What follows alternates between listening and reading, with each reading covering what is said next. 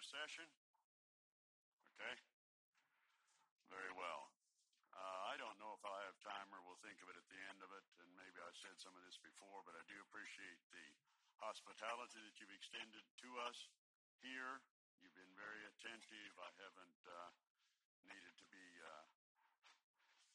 sending the ushers out. I'm trying to remember. I think it was in Nigeria, maybe, that ushers would be there kind of running patrol with a stick and a little, I don't remember, was it a rag on the end of it? And if someone was sleeping too much or whatever, misbehaving in the front, it's like there was some pretty serious accountability being foisted upon the willing or unwilling misbehaving people. And you have been very attentive and very kind with your attention, and that's a blessing to me. The topic for this second part is related. It's not necessarily taking a metaphor from the scriptures directly, but it is talking about the church and our relationship to the church. The first evening, I think, and maybe different times, we referred to Christ's words in Matthew 16, verse 18. Part of that verse, I will build my church, and the gates of hell shall not prevail against it. We get the picture of a powerful and unstoppable force, a power that all the powers of hell could not withstand. And I think it's fair to say, and as I look out across the church in North America, that we have fallen significantly short of that goal. God has been gracious. There's been times of revival. I'm fascinated with what was happening over in Asbury at Asbury College. What factors do you think contribute to the anemic church of today? Do you think that it's that Christ's changing power is somehow running out, that there's a finite supply that's being exhausted? Vincent, you say no. So what do you think the situation is?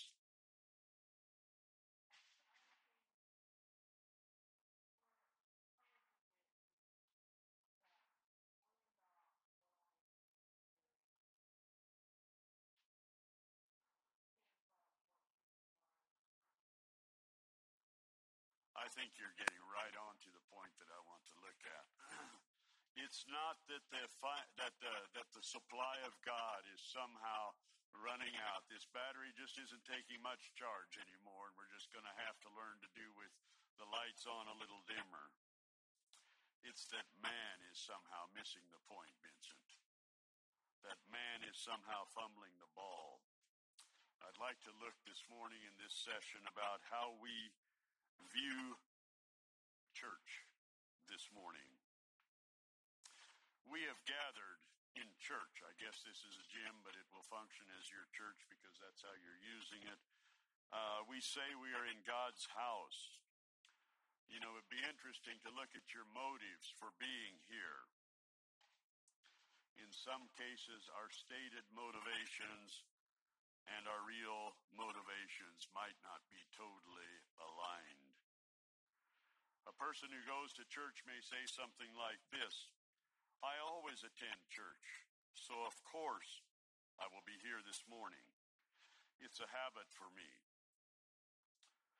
Or another may say, I need the time at church.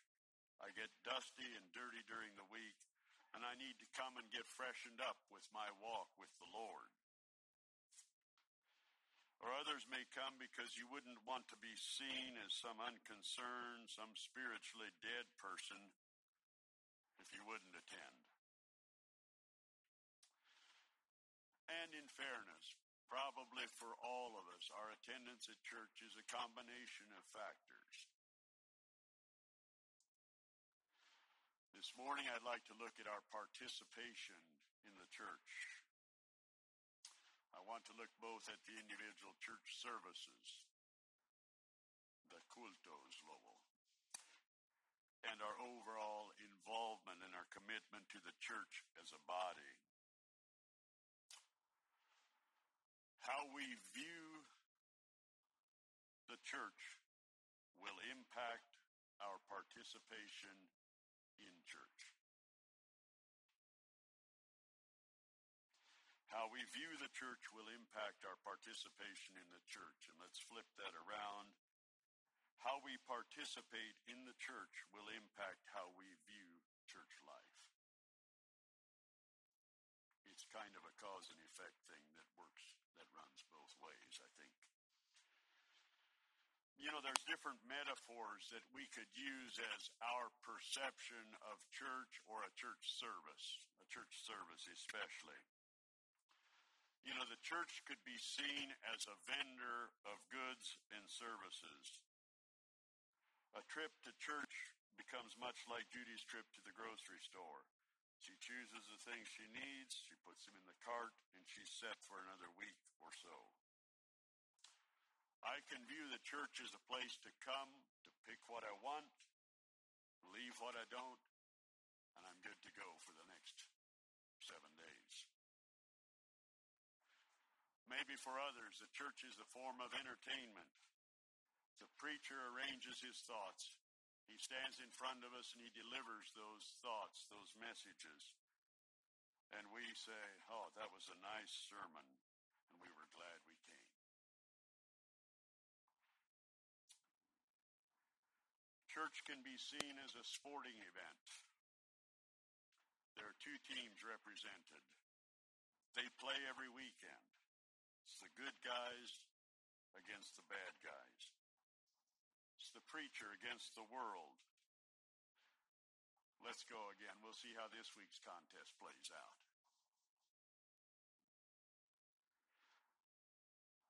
The other evening, I think, was it our doctor friend that talked about the church as a hospital? I don't have that in this stretch, but that would be another way that we could see the church, not just the services necessarily, but that would be another whole metaphor that we could look at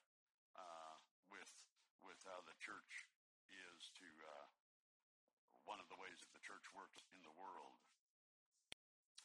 Well, these three things, the vendor of goods and services, entertainment, or a sporting event, there may be some validity in some of these descriptions, but I think they all fall short of what the church should do for us. These views have us using the church for our convenience. We basically come to the church to have our perceived needs met in these scenarios. We seek gratification with no personal effort. This morning, I would like for us to look at our relationship with the church. Are we spectators? Are we participants? How we view those two questions will very fundamentally impact our church experience. I want to challenge us all this morning to be active participants in church. Don't go to church. Be the church. Be the church. You know, it takes very little effort out in the world to sit in an armchair in front of a big screen television and watch a sporting event. I think we just had the Super Bowl a couple of Sundays ago. Is that right? I'm pretty sure I'm right there. There was like 113 million people tuned in to watch that event. But there are some tremendously profound differences between an overweight couch potato chugging a beer and watching that contest, or the athlete who spent years of intense discipline and training to be skilled enough to be out on the field in the heat of that battle. A football game has been described like this. It's 50,000 people who desperately need exercise watching 22 people who desperately need a rest. So how do we move from being observers to being active participants? Paul, the Apostle Paul, was an intense person who was able to change his focus and adopt goals that really counted. Philippians 3, I've gone back to that passage different times, numerous times. There's so many things that we can learn from Paul and his testimony there in Philippians 3. But what things, verse 7, were gained to me, those I counted loss for Christ. Yea, doubtless, and I count all things but loss for the excellency of the knowledge of Christ Jesus my Lord, for whom I have suffered the loss of all things, and do count them but dung, that I may win Christ, and be found in him, not having mine own righteousness, which is of the law, but that which is through the faith of Christ, the righteousness which is of God by faith. And it's like Paul is coming to the realization, or he's verbalizing here in this letter to the Philippians, misguided goals. Those goals of his past won't cut it. Those things that made him proud back then caused him shame now. Now it wasn't anymore about climbing the social ladder, but it was about Christ and his righteousness. Paul's values changed. You know, the observer can be pretty taken up with himself. The godly participant realizes that it isn't about himself, it's about Christ. In 2 Timothy chapter 3, Paul warns Timothy of what to expect in the last days. In a few words, those people are self-serving egotists. This know also that in the last days perilous times shall come, for men shall be lovers of their own selves, covetous, boasters, proud, blasphemers, disobedient to parents, unthankful, unholy. Does that sound like the unregenerate world of today? Sounds pretty familiar. Sounds pretty common. You know, misguided personal goals won't cut it. Let's learn the blessing with the Apostle Paul of dropping those old goals and adopting new goals. Back in Philippians 3, verse 10, that I may know him in the power of his resurrection and the fellowship of his sufferings, being made conformable unto his death, if by any means I might attain unto the resurrection of the dead. Paul reached for a power beyond himself. It was like he realized that the puny power that Paul brought to the table, right now, that wouldn't cut it. Whereas before, as he was enumerating those things in the earlier part of that chapter, he ticked the boxes. He checked the boxes. He was of this tribe. He was of that, a Pharisee of the Pharisees. He wasn't just a run-of-the-mill guy, but he was the top of the line. But he's realizing now, you know what? What he brought to the table won't cut it. He needed the resurrection power of the Lord Jesus Christ. You know, a self-sufficient observer looking in may never realize how needy he actually is. He blissfully plows through life quite self-satisfied and complacent in his own insufficiency. An observer. Here it's like Paul is reaching for, I think it uses the word dunamis, the dynamite power of Christ, the resurrection power to be manifested in his life. Now, puny Paul that's reaching for that dynamite power, that dynamite strength. You know, a lot of us here this morning, I think, could say that we want to take part in the resurrection power of Jesus Christ. But that's not where that phrase stops. Does someone have Philippians 3 open? What does it say after it talks about that I may know him in the power of his resurrection? Someone belt it out if you have it. And the fellowship of his suffering. It's like that first part, count us in. Yeah. down on Lowell. I wanted that power, that resurrection power. We want to be participants of that. But we draw back with that next phrase, the invitation to participate in the sufferings of Christ. It's like Paul was willing not only to be an observer, but to be a participant in the sufferings of Christ. And it's almost like he's tying the fellowship of Christ's suffering with the opportunity to participate in Christ's resurrection power. I draw back from suffering. I think I'm normal. I don't think you're saying, we need some sufferers. Who would like to volunteer? That's not where we're at. In many parts of the world, to identify with Christ, to go to the point of being baptized, can invite a tremendous amount of suffering. When you step across that line, then you have identified yourself with that kingdom, with the kingdom of God. You know, the call to be a participant may involve suffering. And for Paul, it's almost like he's saying, bring it on. I'm in. Being a participant isn't just one big happy popularity contest. It may involve following the commander into the heat of the battle. We need a power beyond ourselves. I want to look at a few scriptures here. Matthew 5, verse 10.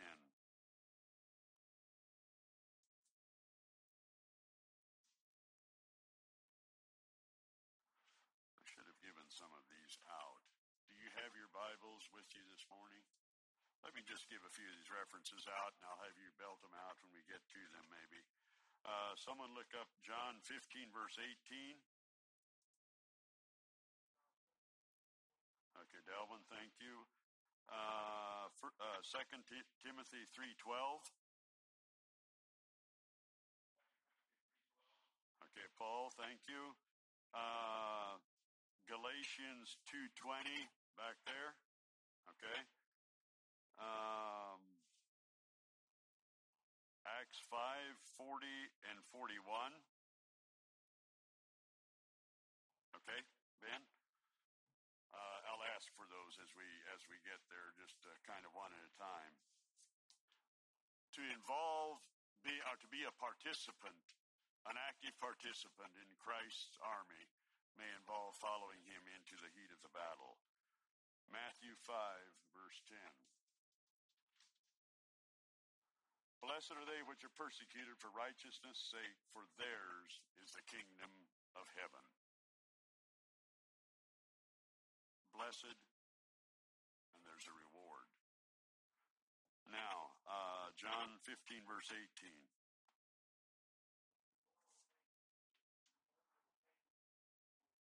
If the world hates you, you know that it hated me before it hated you. Is that all? Okay. Hey, I know what you're talking about.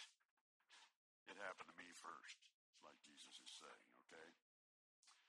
Paul's words, 2 Timothy 3:12. Who was there? Is that in the back? Over here, Paul.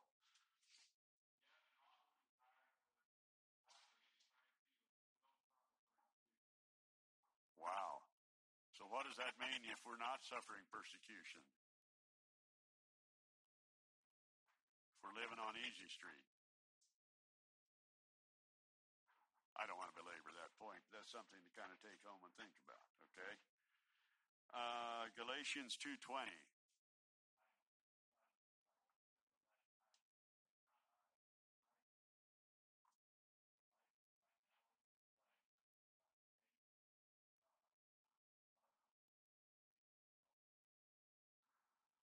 Again, Paul, identifying with Christ, I'm crucified with Christ. Nevertheless, I live, yet not I. However it goes on there. Acts 5, verse 40 and 41.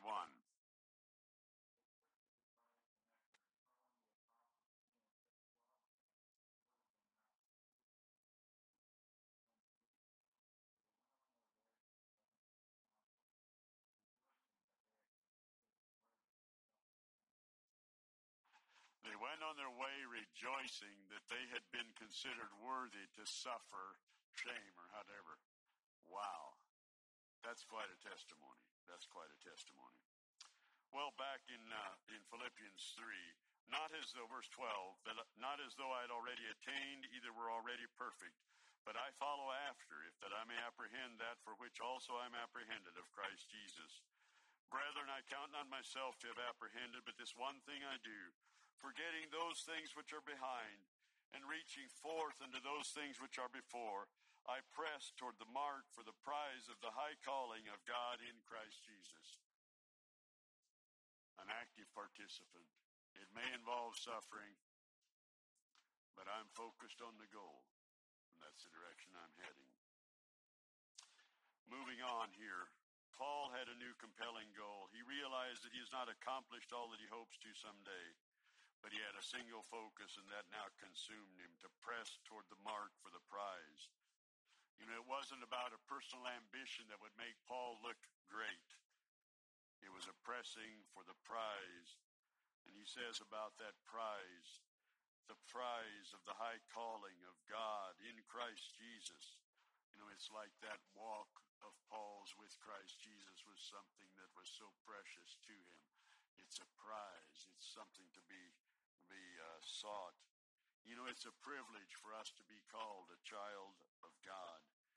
It's a privilege for us this morning to be an active participant in the church of Jesus Christ. It's something to be treasured. It's something to be nurtured. It's something to humbly embrace, knowing that it's not something that we earn. It's not something that we could conjure up on our own. So what does it mean in practical terms to be an observer? What are some identifying characteristics? And I've jotted a few things down. I may read them twice. I think that some of them are probably generalizations, maybe overgeneralizations, but it can help get our minds thinking. An observer. An observer may withhold his opinion on a subject. That way he can criticize whatever track is followed. An observer may withhold his opinion on a subject. That way he can criticize whatever track is followed. An observer may be quite content to let others volunteer. He doesn't want to appear too eager. Observer may be quite content to let others volunteer. He doesn't want to appear too eager. An observer may be openly critical because he's not actually playing on the team, like the belligerent fan that's yelling at the coach, telling him what he should be doing. Openly critical, but he's not really a part of the team. An observer may see no need to study for his Sunday school lesson because that's the teacher's job.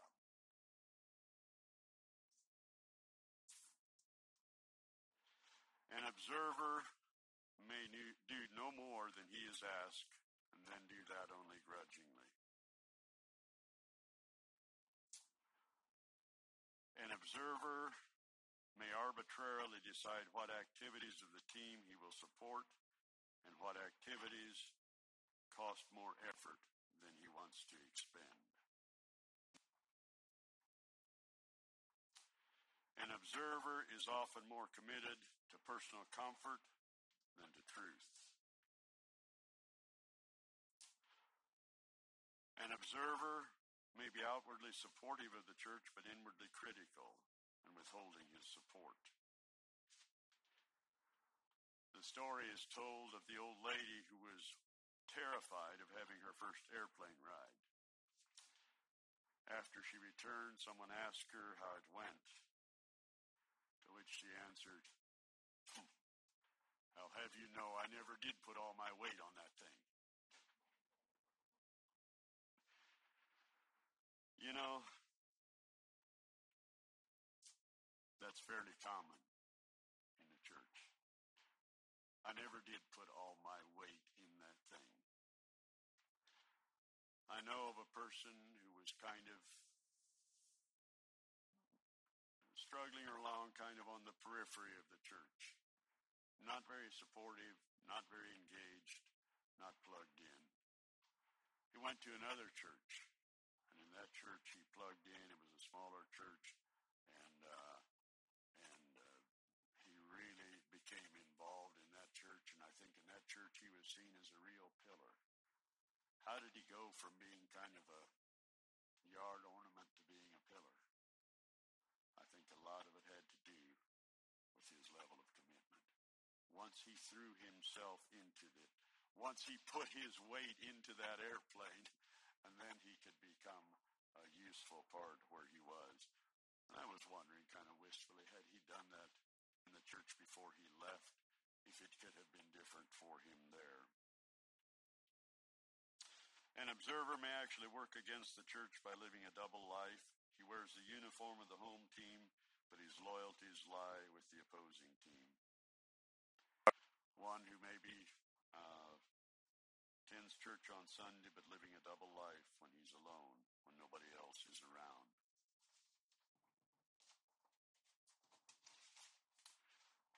Well, enough of the negative. How about a participant? How about an active participant? You know, a participant can be energized by the giants that are out there.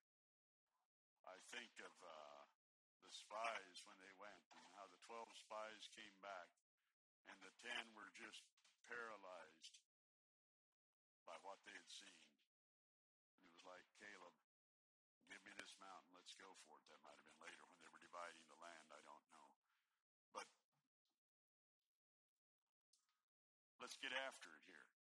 A person may be energized by the giants, by the God who is bigger than any giants.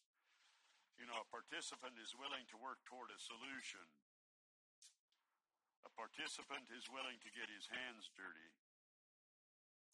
A participant is willing to speak out even if it's unpopular.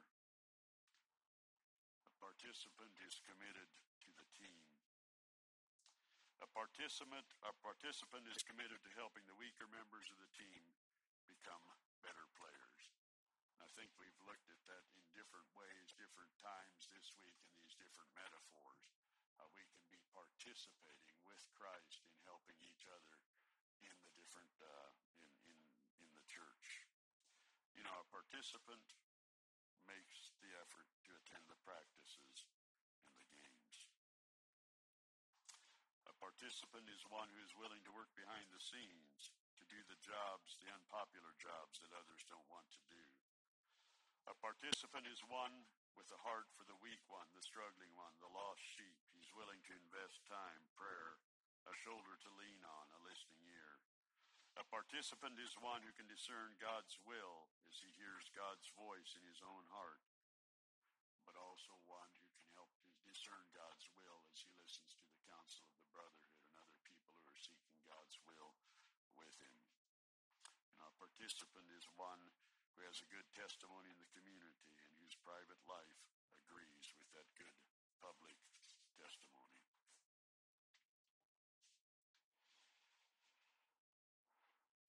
We've looked at the subject of observers and participants this morning.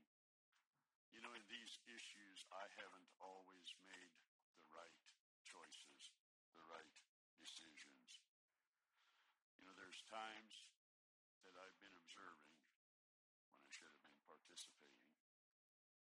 There are times when I've been critical, when I've been should have been putting my shoulder to the plow. I want to appeal to all of you here at Bethel Fellowship this morning to recommit to being active participants, to abandon the security, the safety of the sidelines when God wants you on the front line, to be committed to the team through thick and thin, to look out for the young and the mistreated, to encourage the coaches, to play by the rules, to be the cleanup batter when you're asked, but to carry water just as enthusiastically when that's your job. As active members in God's team, we can share in the joys of victory, and we can commiserate with those who are passing through deep pain. There's a tremendous mutual strength in a group of active players. We have in that word picture opportunity to present the picture of Christ's unified body to a lost and a dying and a disjointed world around us, a hurting world. We can help live out that unity that Christ was praying for in the future in John 17. How is our church this morning? Is it the unstoppable force, the power that goes charging through those flimsy gates that Satan has erected to try to keep the church out? The church this morning, much more than these four walls and a roof. The church is a body of believers. The body is made up of those individual parts. That church is you and me. But the vitality, the strength, the power of our corporate church depends on the strength and the vitality of each one of us as individual members. If any of you are disheartened or discouraged about the church that you're a part of, wherever it is, if it's Center Church in Hutchinson, Kansas, if it's a church in India, if it's a church in Nicaragua, if it's a church right here in Gladys, Virginia. If you're discouraged, I want to give you courage. In many ways, you are the one who hold the key to making things different. Now unto him that is able to keep you from falling and to present you faultless before the presence of his glory with exceeding joy. To the only wise God, our Savior, be glory